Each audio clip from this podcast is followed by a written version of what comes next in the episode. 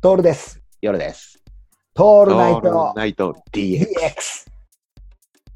でさ、構造をメタに語っていて見えてきたものがあって、うん。結果、小栗旬でしたな。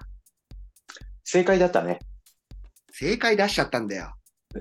もう、うんかなり最初の段階でこ答え言っちゃったよね。で、あのー詳しくはですね、トールナイト DX、えー、リボクは福山雅治っていう回があるので、それを、あの、聞いてください。トールナイト DX のところから入っていただいて、検索すると出てくるんで。うん。俺たち、まさに、キングダムの映画をメタに語ってるから、うん。こう、ベタな部分での、小栗旬なんていう答えは出てたんだよね、あっこで。うん。でもそれは避けたかったよね。そうなんだよ。なんでかっていうと、そんなの、俺たちの予想じゃないのよ。うん。なんかそんなのもメタに語って、福山雅治だよっていう、なんか正解のさらにすごい、正解の上の立体的な正解出しちゃったみたいなさ、うん。そういうところなんだよね、メタ語りってね。うん、どうですか、よるさん。キングダム、リボク。いや、もう、しょうがないよね。しょうがないよね。多分平均点を取ったら、小栗旬になったんでしょ。そうなんだよ。あれぞまさにさ、平均点取っちゃって小栗旬になっちゃったんだよ。うん。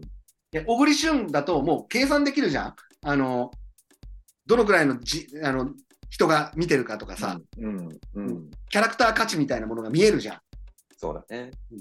それだけじゃない。もう、いや、それだけだと思うよ。言っちゃったら。うん。いや、いいんだよ。絶対ね、上手にやると思うよ。あの、いい役者さんだし。そうなんだよね。だけど、俺たちはそこを求めてなかったんだよね。これね、む本当にそうなんだよ。難しいところは、もうちょっと構造的に見ると、小栗旬、要は小栗旬推しが見るわけよ。一気一気に来るわけじゃん、小栗旬推しが。でも俺たちの部分では構造メタ語りだから、小栗旬の単独キャラクター語りではないから、うん、要は大沢たかおっていう、俺たちの中のドンピシャで来た、うん、このキャラクターに対して誰を当てていくかっていう話になるじゃん。そうだね。んまあ、結果的にさ、あの、宝剣が、えーうんえーと、吉川浩司か。そうだね。そうだよね。だから、まあまあまあ、そこは全然 OK なわけよ。まあ確かにそうだよなってなるんだけど、リボがやっぱここまで来たらさ、うん今ぐらいにやってほしかったよね、本当にねや。ってほしかった。やってほしかったね。うん。なんか、その、アングルとしてさ、こう、だからね、これ何を言いたいかっていうと、キングダムだけじゃないんですよ。ゴールデンカムイの主役がまた山崎賢人になっちゃってる。だったこれも俺はすげえ文句を言ってるんだけどね。いや、そうなんだよ。うん結局そこも構造的な、日本映画っていう構造を語った時にさ、うん使いすぎちゃってんだって。消費しすぎだって。そうなんだよ。うん。あのーまずいよ、これは本当にまずい状況になってんのよ。もう日本映画自体が、要は監督さんとか脚本家さんがやりたいことじゃなくなってるよはずよ。そうだ、そうだね。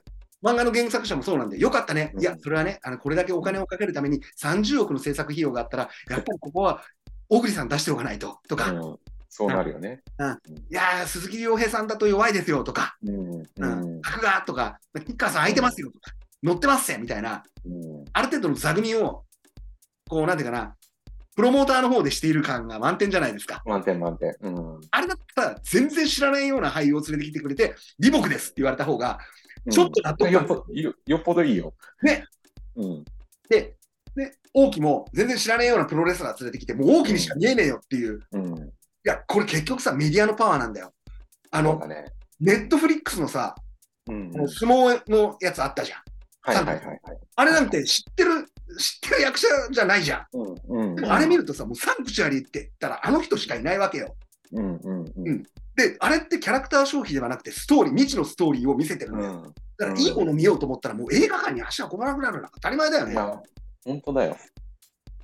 資本力じゃなくなってきちゃったのよ。また今度、ねまた新しうく、ん、そういう意味で。うんそういう意味では、そのちょっと楽しみな部分もあるよね。まあそうね。うん、